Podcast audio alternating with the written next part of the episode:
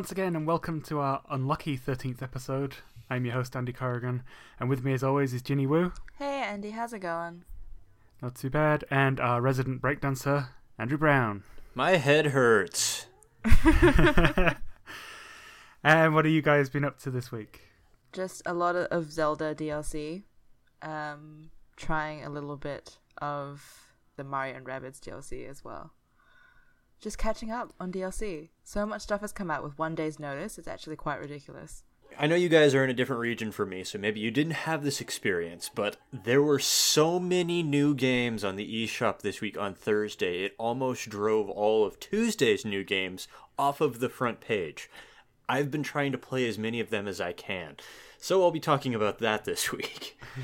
nice. In in stark contrast, I've played and bought nothing uh, I've just been going through some old stuff, uh, some of which we can talk about, and there's of course a, a new demo that's exciting at least two of our panelists. So mm-hmm. we'll get into updates from last week episode first. Andrew has been battling the undead hordes in Resident Evil Revelations 1. I believe you've beaten it, is that correct? I did beat it Monday night. Uh, it still really holds up as a game. If you told me it was a console game and not a portable game originally, I would totally believe you because uh, the controls adapt really well and the production values and the story are actually pretty well console quality as far as the Resident Evil series goes. Uh, there's a really good plot twist in Chapter 6. I don't want to tell you, I don't want to spoil it because it's a really good plot twist. But unless you're really paying attention, you won't even see it coming. But it does suffer from from some plot twist fatigue, especially when you get to the last chapter and it feels like everything is wrapped up, but then you go and you fight this final boss that like if unless you're really paying attention and you're really thinking about what's going on, it doesn't really make sense why you're going there to fight it. Uh, so there's still some difficulty there as far as just the general roughness the Resident Evil series plot usually has. I should have talked about this last week, especially with the little rant that I had about Pyra. So it, it would be remiss of me not to mention this, but the Jessica and Rachel character models are they're pretty lamentable, especially Jessica who spends most of the game running around in a wetsuit that doesn't have one leg and it's cut clear up to her thigh. So I remember that. it, it, it would be pretty useless as a wetsuit because uh, half her body is hanging out of it. But at least you can see her bare butt, so I guess that makes it okay. I, I don't know. Uh, so uh, I wish those weren't there, but they are. And what the heck? Just play Revelations 2. It's a better game anyway. One update I had is that I finally got around to playing Implosion Never Lose Hope, which is a fairly basic hack and slash game. Uh, I believe it was a mobile game first. You can tell it was a mobile game because it's like super short levels. It's not very complex, and the progression system. And I feel like I could be wrong on this, but it feels like it was largely tied to microtransactions in other versions, and then isn't here. Uh, so it's sort of it's very uh, sketchy as to whether what you're doing makes any any difference or not to me, but Okay, the the so- story is surprisingly alright. It's a little near like, where humans have been forced off Earth, ousted by alien forces, and instead of returning first hand, they use remote mechs to go down and battle the aliens for them. I've spent like 90 minutes on it this morning, got through two of what I believe are four chapters. Uh, so it seems like a pretty short game as well. It's okay. I don't love it. I don't hate it either. But uh, yeah, I'll I'll see how I go with the rest of that and fill you in next time. Sweet. And now for the latest Switch news.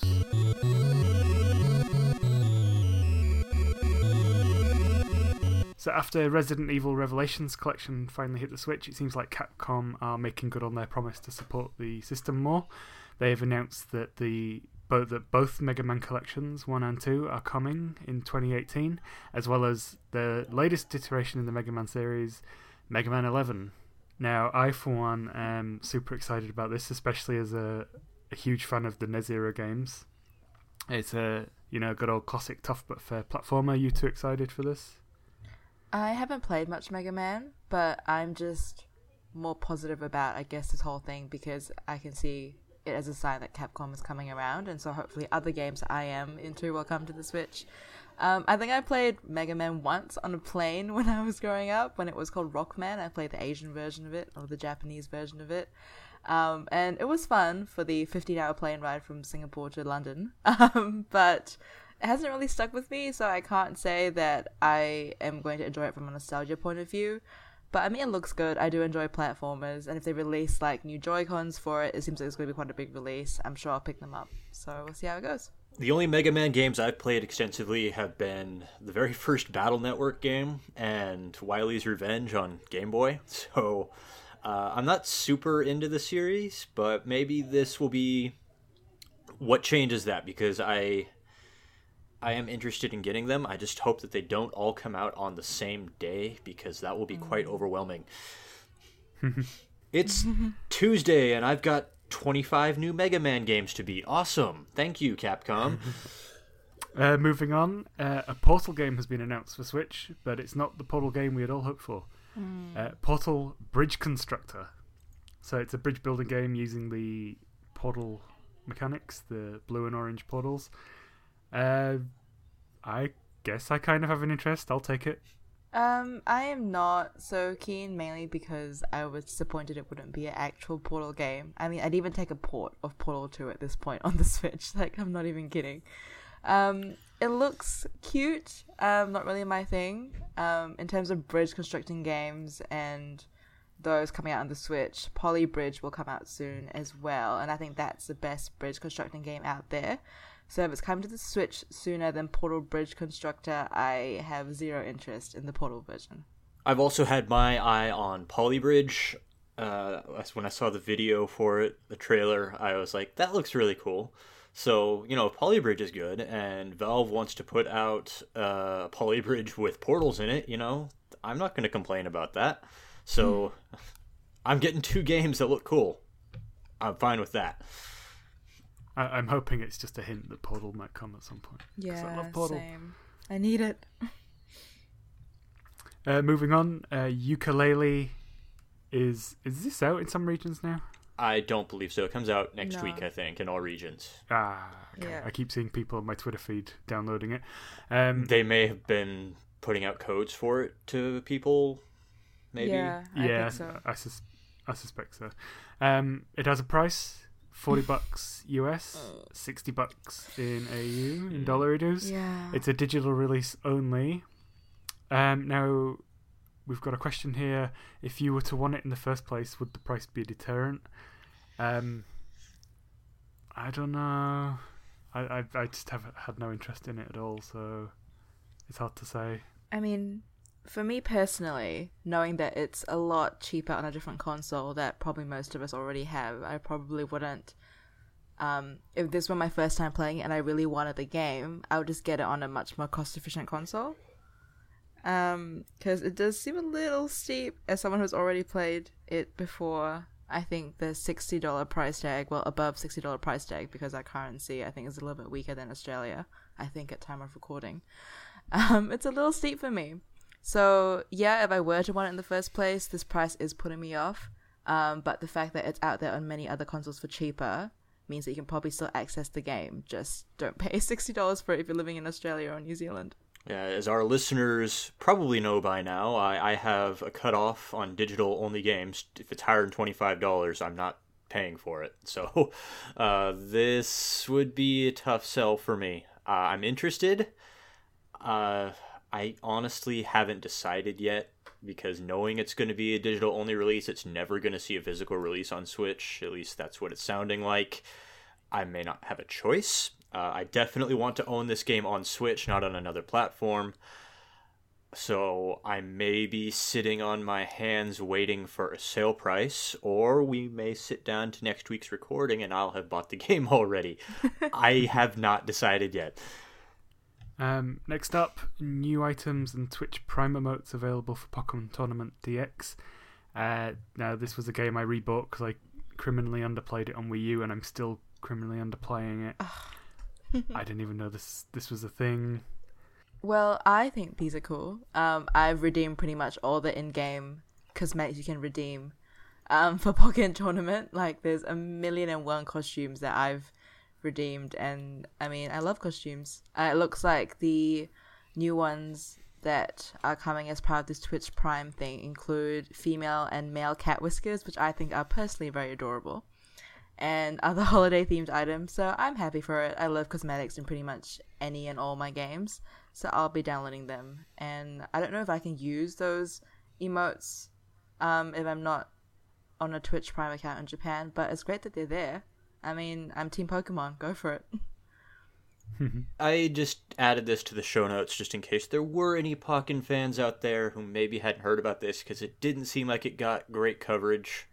So, like, unless you're lurking in the Pokken Reddit, maybe you missed this. So, just for your information, this has happened.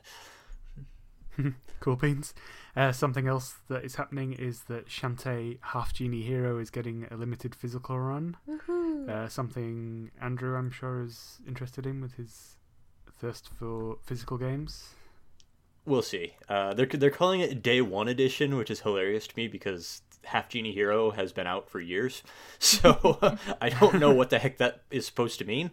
Uh, but I, I already have the di- I already have Half Genie Hero digitally, so and it's a good game. Don't get me wrong, but it's not the best WayForward game I've played. So buying it again just to have it physically would be a very low priority for me. Outlast 1 and 2 scheduled for a quarter one release next year. Uh, I, I have this on PS Plus, never got around to it. It's always interested me. Uh, whether I play that on Switch or not, I don't know. I mean, it could be good if you're playing it portably with headphones and you'd get stuck in the atmosphere, but either you too interested in this one? Um, not particularly. I don't even know if I can play it in New Zealand. Um, I think it might have been one of the games that we banned. Um, but um, I mean, it's not really my kind of horror games. so I won't be picking it up. But I think it's good that there's a bigger spread of genres coming to the Switch.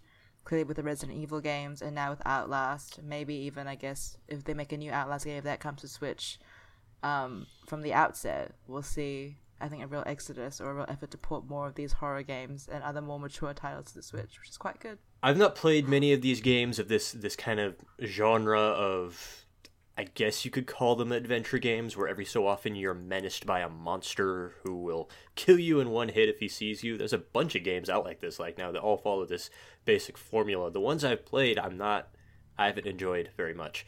Uh, but the one I would really be interested in playing is Soma because the story in that one sounds really good. Uh, but I, I will give Outlast 1 and 2 a chance because this seems to have been the game that kind of launched that mini genre. So it's pretty cool that it's coming to the Switch. Uh, in the week of one day advance notice on releases and updates, uh, Mario plus Rabbids Kingdom Battle now has local competitive multiplayer. That sounds cool. Uh, not something I'll delve into too much. I still haven't finished the campaign. Me either, to my shame.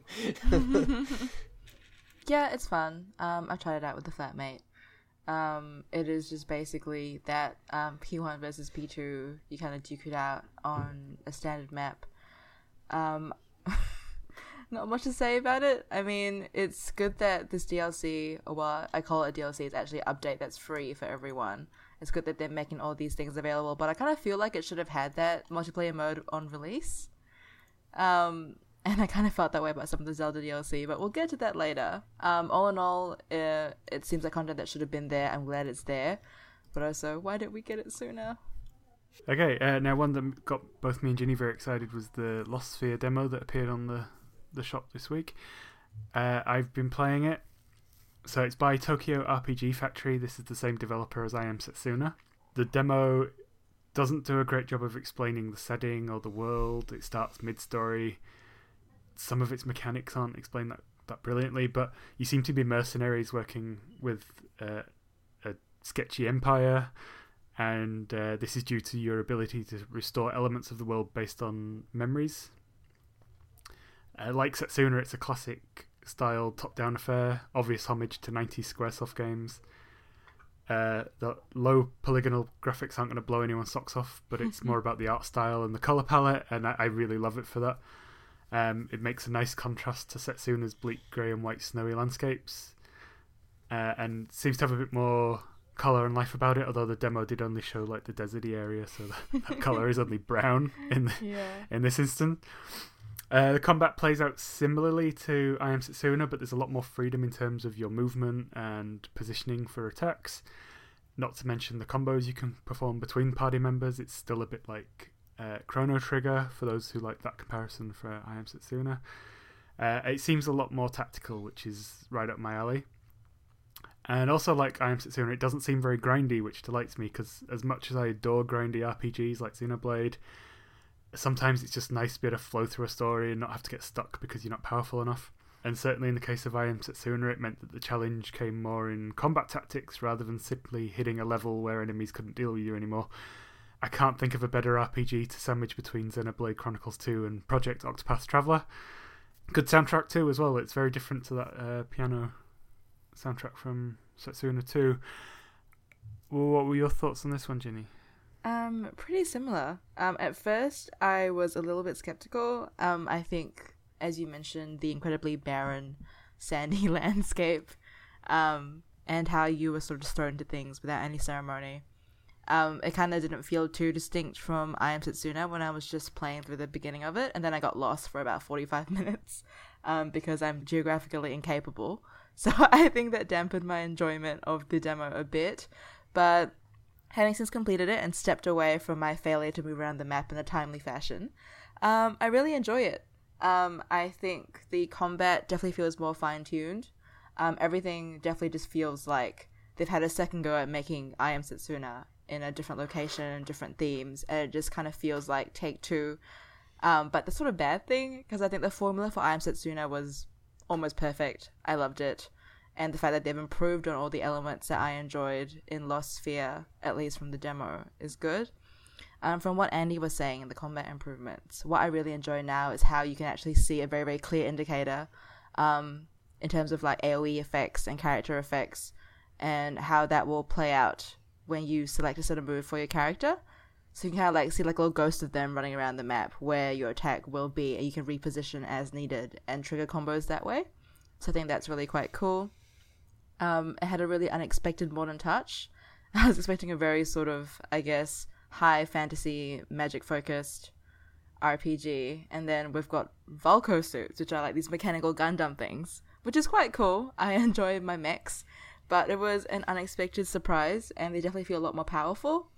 I actually felt like we were a bit too powerful for the enemies that we were fighting in the demo, not sure just because of how they scaled us up for that particular section what progression will be like during the game, but I felt like we were a little too OP um, to fully feel challenged by the combat. But it was enough time for me to learn how to pull off combos and learn how everything works, so I enjoyed that. Um, the plot seems to be drawn, at least from what we can see, from a similar sort of narrative skeleton. So, like, the characters have a little bit of a moral quandary about what they're doing, um, and if their actions are right or good, and how there's like a sort of underlying conflict between major parties in the game world. So very standard JRPG stuff. But as Andy said, it will tide me over, hopefully, between now and when Project Octopath comes out. So I'm definitely very excited, and the demo is really great. So if you liked I Am Setsuna or you're a JRPG fan in general, please, please, please pick this up. You won't regret it. During this week's Geoff Keighley Ego Circus, they announced that the Champions Ballad DLC for Breath of the Wild released that day. They pulled a Sega Saturn. I saw Andrew losing his mind about it on Twitter. uh, I was excited, but it's very likely I'm not going to get a chance to play this until well into next year. I still haven't found all the shrines, uh, um, but there's some some interesting looking stuff. Uh, like Link now has a Guardian built technology driven dirt bike. Yes, which is interesting, I guess. So, who's been playing it, and tell me all about it. Um, well, I am sure Andy's been playing it, um, judging by Twitter, and I also have been playing it, and I am digging it. Um, although one thing I must say is I kind of feel like the story content that the Champions Ballad DLC has, mainly the backstories of the champions, I feel like that should have all just been in the main game. Um, I mean, Link is great. Um, Zelda, great.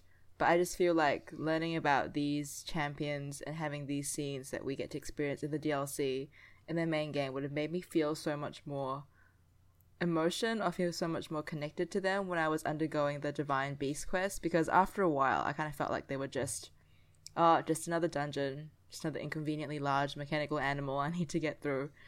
Um, so I kind of feel like I wish this content would have been in the main game. I mean, seeing the childhoods of the various, um, of the various champions and people that are important to them would have been really, really powerful. But that aside, um, there's tons of other extra content, which is obviously not just main story esque content. There's a lot of cosmetics to find, a lot of costumes. There's ancient horse gear, which are which is really cool. It makes your horse look like a robotic death horse of doom, um, and it gives it sort of more more spurs. So if you have the royal steed, you can run around pretty much all day and not to worry about maintaining your stamina or your spurs. Um, one thing I will say, someone took a big break from the game, um, and obviously didn't expect DLC to be out the day that it was announced, it was really hard for me to find all the new character stuff because I just forgotten where all the major landmarks are, let alone like, you know, the the hill near the south of the ridge, surrounded by the flowers. And I was like, where is this place? Like, what is this ridge? What am I doing? And so that was initially quite frustrating. But once you find a few pieces of gear, you get back to the whole like Zelda riddle feel, and everything kind of comes around. Well, it's good. Um, I still don't have the Master Cycle Zero though. I know Andrew has this um, and it looks really cool. But I don't know if that's because I haven't experienced it yet. Um, that I feel like it looks cooler than it actually is. I've seen some videos. Um, what's your consensus about the Master Cycle Zero and the DLC, Andrew?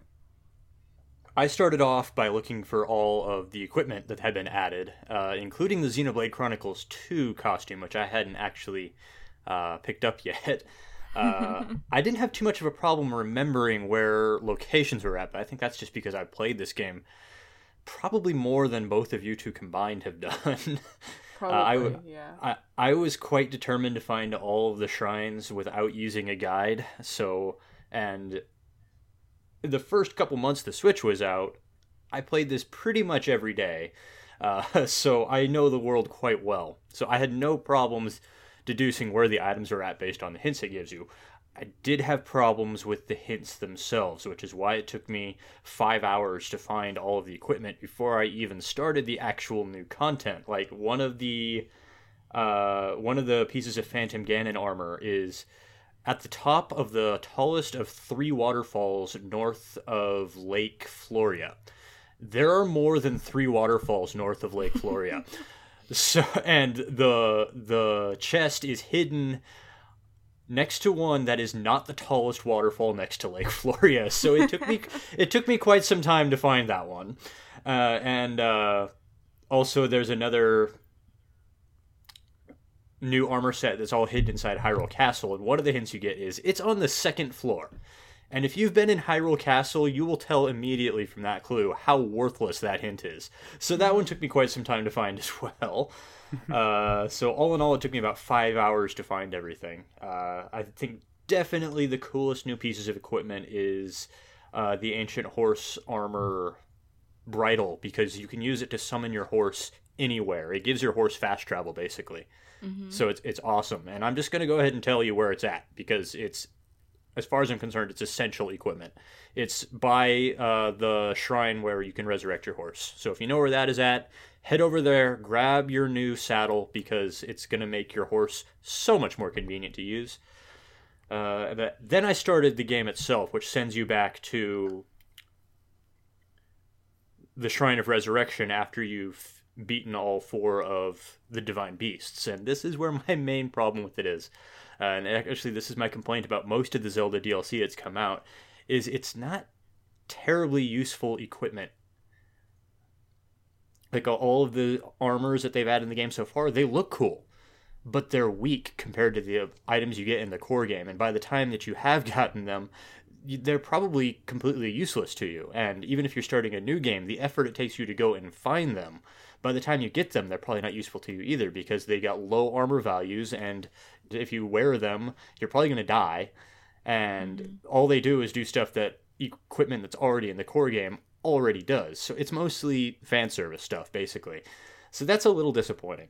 And that goes to to the Champions Ballad as well. Obviously, I don't want to say the whole point is the Master Cycle Zero, but because the whole point is you get more Zelda stuff, and Zelda's a great game. But the Master Cycle Zero comes so late on that basically all you can do with it is find any shrines that you have that are still missing, and that's kind of disappointing to me.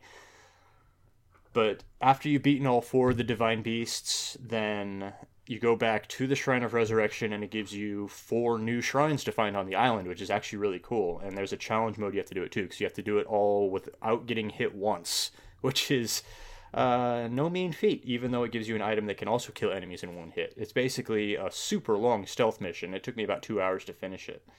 And then once that's done, then you unlock four new monuments all over the map that represent each of the champions and they open up hidden challenges and you have to actually look at a little screenshot of the map and determine where on the world you're actually supposed to go to to find three different challenges for each champion and once you finish all three of their challenges you get a new cutscene with them and this is where the stuff that Ginny was talking about with the new cutscenes is all of these new cutscenes are just Zelda and the champion. Link is not in them. so he's he's not in there sucking the charisma out of the room because he's just this guy who stares at people. uh, you get with oh the God. the focus entirely on who Zelda and who these champions were before they were the champions. It just it adds more character development to the story and like already like Zelda was the most interesting character the DLC just adds even more to that and all the stuff that was implied about the, the champions in their cutscenes really gets developed more. So I really wish that this stuff had been in the core game because it really helps to add to the richness of these characters. But this this is how it is, and you know, for a lot of people, they're gonna be playing this game for the first time this Christmas. They're not even gonna know the difference, and it's great for them. Uh, then after you finished all four of the champions, you get unlock one final area, which I don't want to spoil because it's a pretty cool area. And also there's one final boss, which was totally unexpected. It's a really cool boss. Then you unlock the Master Cycle Zero. I was pretty underwhelmed by it. Uh, we all know that the big claim to fame of Breath of the Wild is the physics system and how everything in the game is ruled by its physics system, and that's where all the puzzles come from. That's why the game is great as it is, is because the physics system lets you find your own solutions to all the problems. The Master Cycle Zero is very much ruled by this physics system as well. Unfortunately, it handles like one of the boulders. Uh, it doesn't go very fast. it can't jump very high. You have to feed it items to drive it. Uh, I haven't fully worked out how that mechanic works because I summoned it and I tried to like, okay, where do where do I put the fuel in? I thought it like maybe it would use uh, Guardian parts to power it. I don't know. All I know is uh, I'm not gonna have to worry about it because I drove that thing for like two minutes and I'm like, I'm done. I'd rather just use a horse than this thing because it's slow. Uh, you can you can pop wheelies on it, which is fine, but you don't go very fast. So like if you're imagining, like everybody was talking about Mario Kart with this thing because it is the master cycle from Mario Kart. But if you're imagining you're going to be tearing around the world, power sliding around corridors, doing flips off of cliffs and things, you're not. Because it, it, it is not like that at all. It is this little moped that you putter around on. So uh, I, I'm really sorry if you were really excited by the Master Cycle, if this is deflating you, but this is just the reality of what it is. Uh, it, it is not going to turn Hyrule into a dirt bike track. It's just, it's not. But to cheer people up after Andrew's depressing rant there, it did win Game of the Year at the Game Awards. Yay! Yay! And you can have a robot horse. Yay! Uh, also, big news from the Video Game Awards was that uh, Reggie very casually announced that Bayonetta 1 or 2 is coming to Switch next February. I am supremely excited to play these games, the first one again, the, a third time, really. Uh, I absolutely love Bayonetta. It, as a series, it's in my, my top 10 easily. But there was more goodness. They also announced that 3 is in development and is a Switch exclusive. Mm-hmm. Give me your reactions. Um, well, mine was an excited scream which I won't replicate for the podcast. Um, but Bayonetta is amazing. Um, as per Andrew's comments from last week about Bayonetta being a great, strong female character. Um, I've always felt that way about her, and she's been a bit of a character that I always looked up to anyway, in terms of how she's been represented and received. So the fact that we're getting a Bayonetta 1 and 2 again at the Switch, yay, I'll play them again. And the fact that 3 is an exclusive is just great because that just gives, sorry, it just shows that people are having more faith in the console. And if we keep getting these franchises revived, I mean, I'm all for it. There are other franchises out there that I think are not on their last legs yet. Um, someone bring back Chocobo Dungeon or something. like, I want to see that come to Switch as an exclusive. But no, I'm Chocobo happy. Racer. I'm really pleased. Yes, I'm really pleased.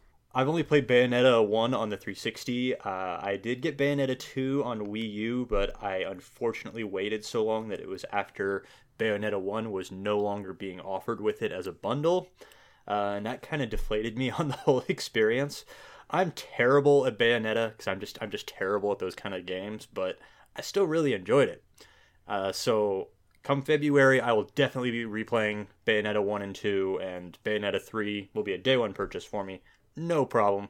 Just because I really admire that character and I want to support it, especially since the way Bayonetta 2 sold, mostly because it was on Wii U, but the way Bayonetta 2 sold, the fact that we're getting 3 at all, that's a miracle. So we've got to support this. And lastly, Romancing Saga 2 is launching worldwide on December 15th. Uh, meanwhile, the Secret of Mana trilogy is still missing in action, still only available in Japan at this point. I'm actually tempted to import that just for the collection. Yeah, well, I I guess it's because this is a a port of Romancing Saga 2 remaster that was already out on mobile platforms. So I guess that makes it easier because they already had an English translation available. But the more I see Square putting out ports of games, and the more that they are not Secret of Mana, just because apparently they've never translated Seiken Densetsu 3, the more frustrated I become. Um, I don't have any particular thoughts on Romancing Saga 2 and would really prefer to have Secret of Mana out. So, um, similar to Andrew, really. Okay, so let's move on to this week's releases, and boy, is it a big one. As far as we can tell, there have been 22 new entries on the eShop this week. Uh, that might differ depending on your region because we think we've got some crossover. As Andrew mentioned earlier, so many games launched on Thursday that it almost pushed Tuesday's releases off the front page, which is mad. But let's just run through the list. We'll give you an idea of what they're about if we know about them, and tell you what we're interested in, and go through what we've played. Uh, first up is Red Game Without a Name.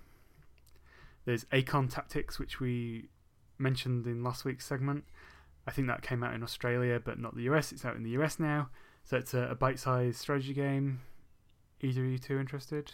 Yeah, I am, but just no time at the moment to play it. But that's on my to come back to list for sure.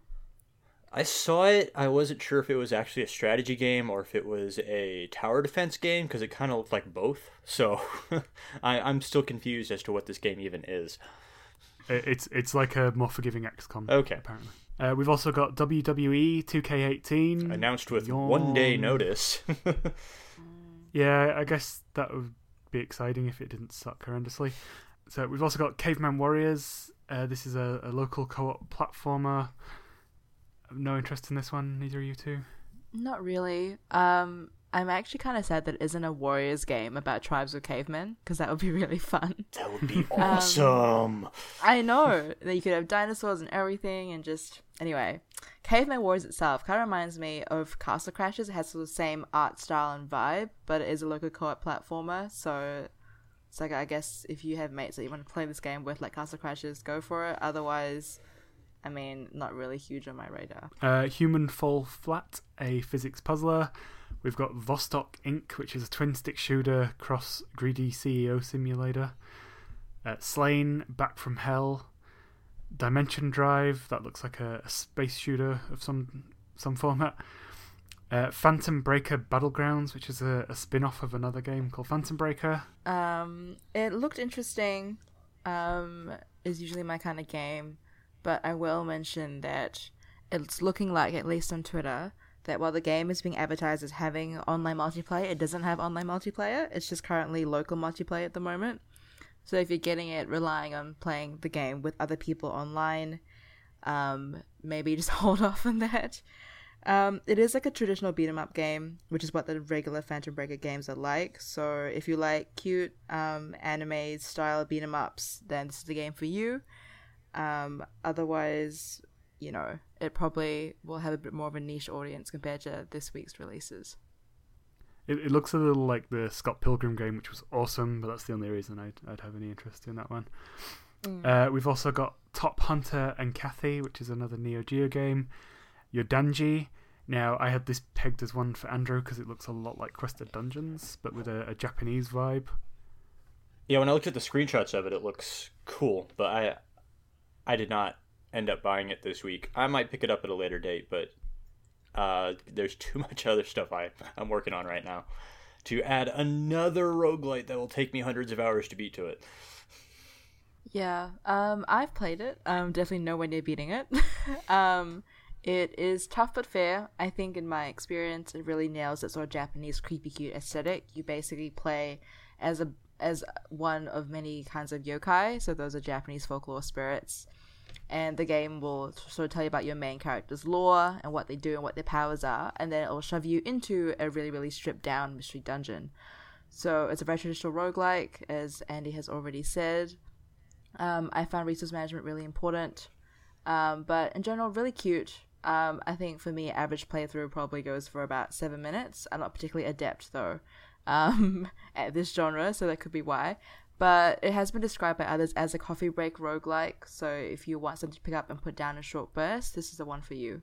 It's really cute and pretty fulfilling. Cool. We've also got Riptide GP Renegade, which could be one for fans of Wave Race 64 and, and its ilk. Uh, Embers of Mirrim, an adventure platformer set in an alien invasion. That looked interesting. Uh, my favourite title of the week is Tennis in the Face, uh, which looks like a tennis based puzzler. Uh, we have Touch Battle Tank SP. Um, and Plantera, this is like a garden growing simulator. Anyone seen this one? I looked at screenshots of it and it looks like a bit of a mess as far as the interface goes. Yeah, you're not wrong. um, I've got it. It's basically a game where you grow a garden or an, a fruit orchard of some sort. So you can play it almost like an idle game to some extent because even if you're just not touching it, things will happen in the game. You know, your trees will grow fruit and stuff like that. So you plant trees, you introduce animals to your ecosystem, pick the fruit that falls off the trees, harvest EXP and money to plant more trees and get more animals. So it's not got particularly in-depth gameplay, but it's I find that's quite relaxing. Um, good for a quick stress reliever, and it's priced appropriately for that. Um, but I think if you're going to pick up a game in that price range, Yodanji is probably a lot more hands-on and probably give you more bang for your buck than Plantera. But if you want a cute, relaxing game, why not? Some people like that stuff. Cool. We've also got Gunbird, uh, Plague Road, Teslagrad. Uh, I know this is very popular, but I haven't had much exposure to it. Uh, Andrew, I believe you've beaten it before. Yeah, I have it on PS Plus Instant Games Collection, and I just played it on. Actually, I let uh, a random number generator decide what game I was going to beat next a few years back, and this was the game it chose. Uh, it's a pretty cool game. It's one of the uh, indie platformers where, like, you go through the world solving puzzles, just part of that genre. But uh, in this one, all the puzzles are focused on electromagnetism. So you use those to get through the rooms, but then they're also all kinds of cards hidden across the world, and you need to find all of the cards in order to get the real ending. And I think it's really well animated. It's a really smart uh, physics platformer. I think my favorite thing that it does is it actually tells its story completely without dialogue and like when you get to like the act breaks you'll find little theaters where it'll show you uh, what happened in this kingdom that you're exploring the castle like the capital of and there was some pretty messed up stuff that happened in this kingdom but it's all told through like these pantomime mechanical characters in these little theaters and it's a pretty cool game just to see how you can tell a story completely without dialogue I think it'd be a must buy for me if I didn't have a million other things to play. yeah i mean to- i would have bought it this week if i hadn't bought three other games as well and i'd already beaten this one so that that was the only reason that i didn't buy it I've got like 100 hours of JRPG and miscellaneous other games to get through, so it's fine. I'll get to it at some point. Uh, we had had a, a listener comment from this one. Craigie Craig says that it's pretty rad, uh, lots of little puzzles around magnetism, and it has a wonderful style. Moving on, uh, the Sexy Brutale, uh, a never ending masked ball featuring intrigue, murder, and possibly the occult. Andrew, this was one of the, the three you picked up. Yeah, uh, friend. This is made by former Lionhead developers, and a friend of mine is also a former Lionhead developer, and he's been pushing me to play this game for a while. So I did pick it up day one. Uh, I I'm in love with what this game is about and what this game is trying to do because at the start you wake up and you're this character who's wearing this mask in this mansion and this girl appears before you who has bleeding hair, and she gives you a pocket watch that lets you reset time uh, in a 12 hour period. And she says, You have to save all the people in this mansion. All the guests in this mansion are about to be killed by the staff, and you have to go through and you have to save them. And it introduces you to each murder victim or sometimes victims individually and like in little levels or in little act breaks. So like in the first one you have to save this guy who is about to be uh, killed with a rifle by one of the staff of the mansion that you're in. And once you save him, he fixes your pocket watch so that way you can actually do the full 12 hour cycle instead of just a, a really quick tutorial 5 hour cycle. And then in the next one, you after you save the next victim, you can like enhance your hearing so that way you can hear more of what's going on behind doors and it lets you access new areas and it just continues like that. But the loop keeps repeating so that that that first guy you save who fixes your pocket watch so you can that way you can do the full 12 hours he still dies when you reset the cycle and you don't have time to save him because you've got to focus on the next person. And i i suspect when you get to the last cycle it's going to be like a challenge mode where you have to save everybody in one go something like that. I don't know because i didn't get there because on the switch this game has really really bad technical problems. Like uh, you're exploring this mansion and everything is happening simultaneously. Like uh, the best example I could draw would be Majora's Mask. If people are familiar with how that game worked and why that game required the expansion pack on the Nintendo 64, was because every character in that game had a schedule and they went to certain areas at certain times of the day, and it took a lot of processing power to make that happen. Sexy Brutale does the same thing, and even though it's a much smaller environment, uh, still has a lot to keep track of and it buffers constantly. Maybe it did this in the PC version too, but you'll enter a room and suddenly the game will just freeze and there'll be a, a loading circle down in the corner that spins around while it catches up to where everybody is supposed to be at or it resets the game state to where it's supposed to be at because it lost track of it or something. I don't know what it's doing, but it's constantly stopping to load the game state and it's kind of immersion breaking because it happens so often it's really distracting. I could live with that, but the worst thing is the frame rate. Uh, there's one large room, uh, I think it's the Grand Ballroom, I think it's called. When you go inside, the frame rate was so bad in there, it was actually physically painful for me to look at it. It was just right in that sweet spot where it was between slideshow and watchable, and it hurt my eyes to look at it. And I'm I love what this game is trying to do, but unless it gets patched, and I'm going to keep an eye on it because I really do want to like this game, unless it gets patched, get it on PC, get it on one of the other platforms it's out for. Do not buy it on Switch. I'm really sorry to my friend, I'm really sorry to the developers, but do not buy this game on Switch. I've, I put up a video, as I always do with these new games, on our YouTube channel. You can look at it there. I'm it's it's really sad, but that's how it is. Um, well, I've played the PC version, um, and like Andrew, I really really enjoyed the concept of the game. Um, the whole never-ending mask ball with intrigue, murder, and the occult. That's a very accurate description. Um, it kind of seems like a mixed bag if you haven't played the game, and it kind of seems like, oh, can a game really cover all this and deliver on it? And it really does plot wise. Um, but I think, as Andrew has said, these technical problems kind of seem a bit overwhelming. I have played it on PC, can highly recommend the game. So if you are a fan of the Sexy Brutale and you really want to pick it up, you've never played it before, um, until these problems are resolved, hopefully they are resolved, I too would say pick it up on a different platform, like the PC. Um, it's really worth a shot though. Um, it is incredible conceptually. Um, and also, I think the game has a really great curve in terms of difficulty. Like, you kind of feel like you're thrown into the deep end when you first start, but it's not impossible to, I guess, find your feet and know what to do next. You can also play at your own pace, which is quite good. You never really feel like you're getting too frustrated, though you might fail your missions or acts quite often. Yeah. So it's incredibly well structured narratively. So if you want to enjoy all the best of what the game has to offer, please play it on the PC. Yeah, the the first mission after the tutorial, the first couple of victims you save after the tutorial, I actually saved them by accident. I, I just I was just pressing buttons just to Yeah. see what would happen, and then suddenly I saved them. I was like, oh, okay. Yeah, but uh, the the third victim took me much longer to figure out, so I think that might have just been a, a fluke because that happened. Moving on, we've got Floor Kids, and this was one Andrew was really excited about since it was first announced. Uh, so it's a rhythm game based around breakdancing. So break it down for us. This is a rhythm game, but it's probably not like the rhythm games that I am familiar with, where every level has a specific track that you follow through. Every song in this you freestyle through pretty much the whole thing, so you can do whatever you want in it. Uh, what this means is that uh, pretty much what you do is you follow the same goal through every mission, and any strategy you use on the first song will also work for you on the very last song, which is kind of disappointing.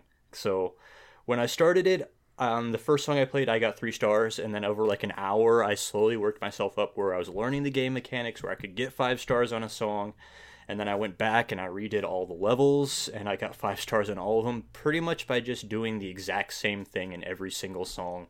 Every song has the same tempo, uh, and every song is about two minutes long, so I'm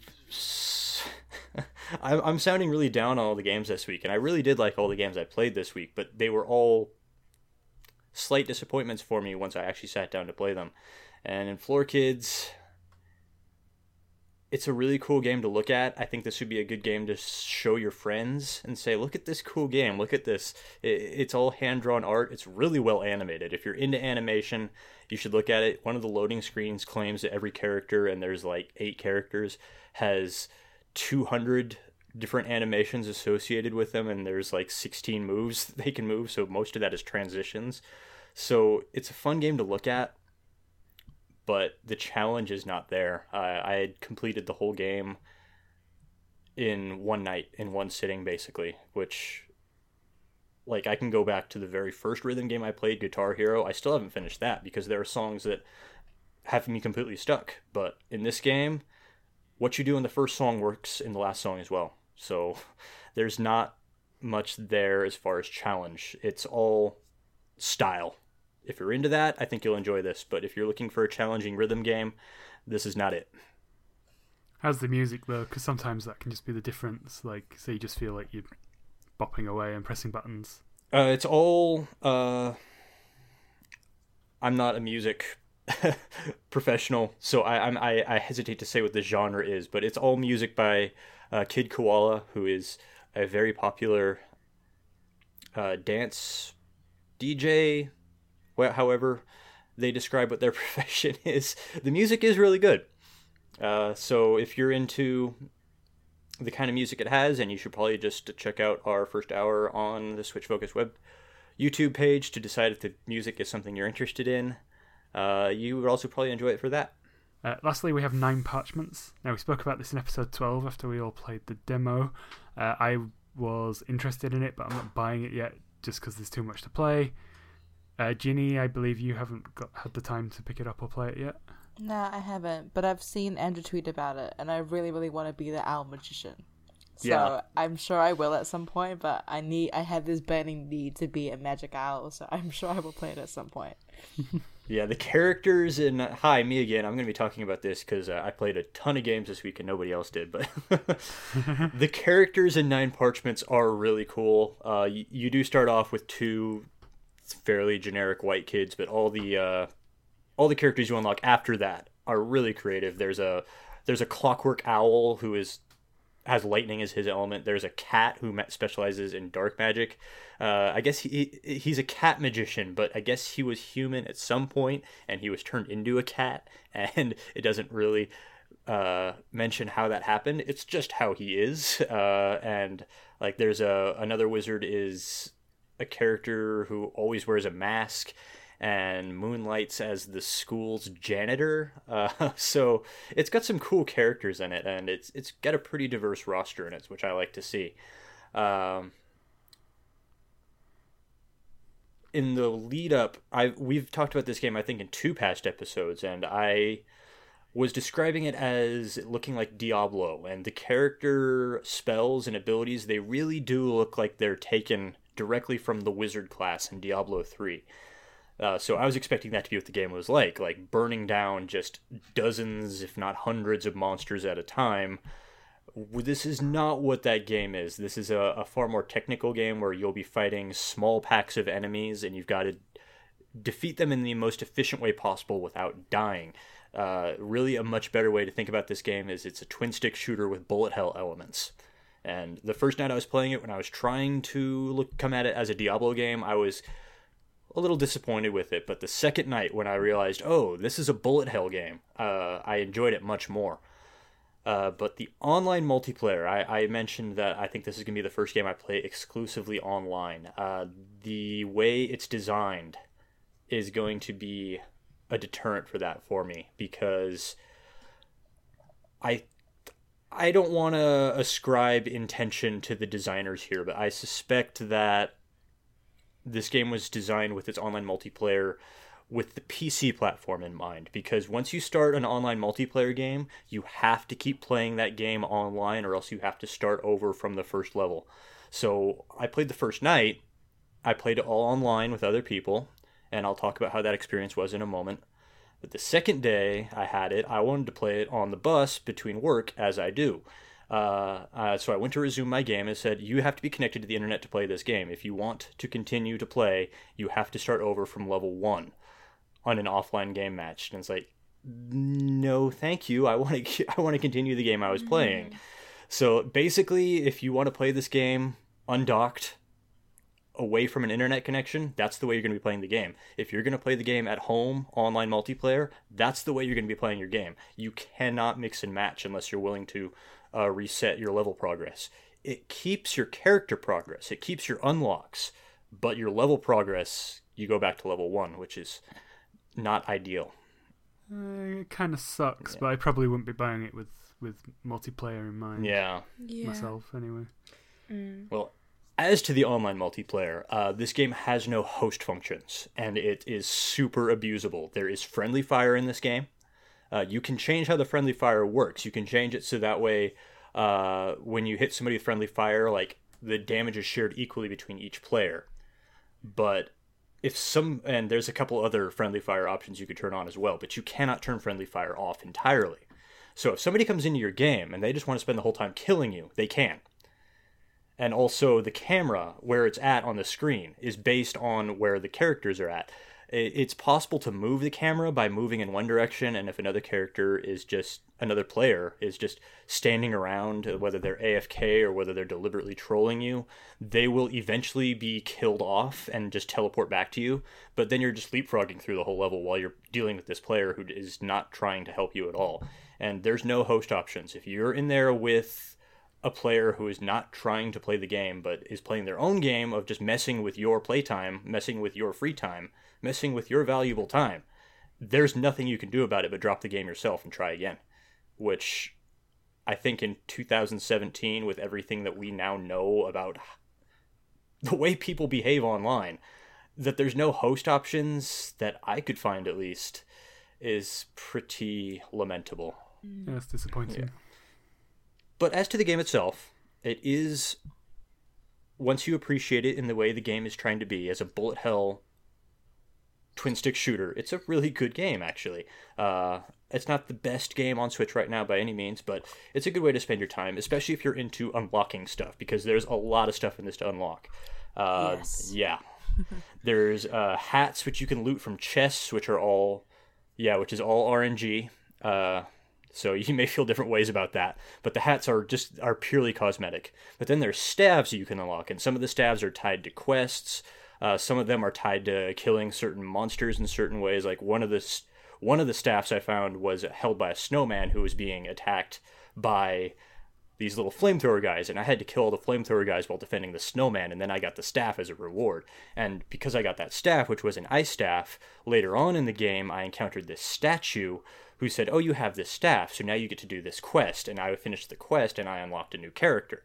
So yeah, it, that's a pretty cool way to do that. And I was Yes. being, I was being pretty diligent about completing quests as I found them. Uh, so I did unlock every character but one in one playthrough through the game, so that's pretty nice. Uh, but if if you're into unlocking stuff, I think you would enjoy Nine Parchments. I would appreciate seeing a level select. Uh, basic basically what you do is right now you play through the game in sequence, and if you want to go back to a previous level, you have to go all the way back to the beginning of the game. It's not, yeah, it's not an inconveniently long game. I got through it in about six hours, but if you just like if you just missed something then going back for it is not easy but i think what the game wants you to do is just play through the game and go back to the start play through it again and just let what happens happens and there's different difficulty modes. Like there's a the default mode which has all preset monsters and then there's a hard mode which randomizes like everything in the game. So that way you're always getting a new experience and you could run into a pack of monsters that can really screw you over. Uh, some of the monsters that i ran into they were kind of annoying to fight because they had resistances and immunities to literally every element in the game. So that wasn't much fun but that was the worst thing that happened to me while playing nine parchments Yeah, I am pretty sold on this actually. Um, as I said before, I love cosmetic upgrades. I also love Diablo, and I also love bullet hell games. So all the elements independently are exciting to me. Put them all together, and I'm hundred percent sold. That, and I can be an owl who can cast spells. So this has pushed it up on my to get list. Um, but it still will be a while before I can actually get to it because of my need to finish the Zelda DLC and the other games I've got on my plate. But I am very excited to play it when I do pick it up.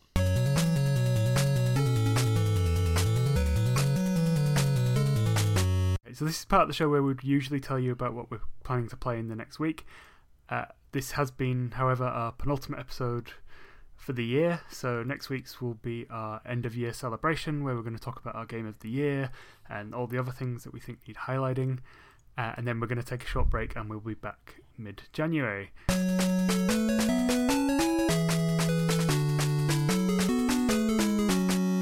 So thanks for listening to this episode of Switch Focus Podcast. If you enjoyed this episode, please leave us a review on iTunes. It really helps us to get noticed. You can also listen and subscribe on Stitcher, TuneIn, and other podcast services. Why not also check out our YouTube channel where we regularly upload the first hour of many of the games we play. Follow us on Twitter, YouTube, Facebook, and at SwitchFocusPodcast.com for updates, news, and other content. I am Andrew. I am at Play Critically on Twitter. Andy is at Flame Roast Toast, and Ginny is at Ginny Woes.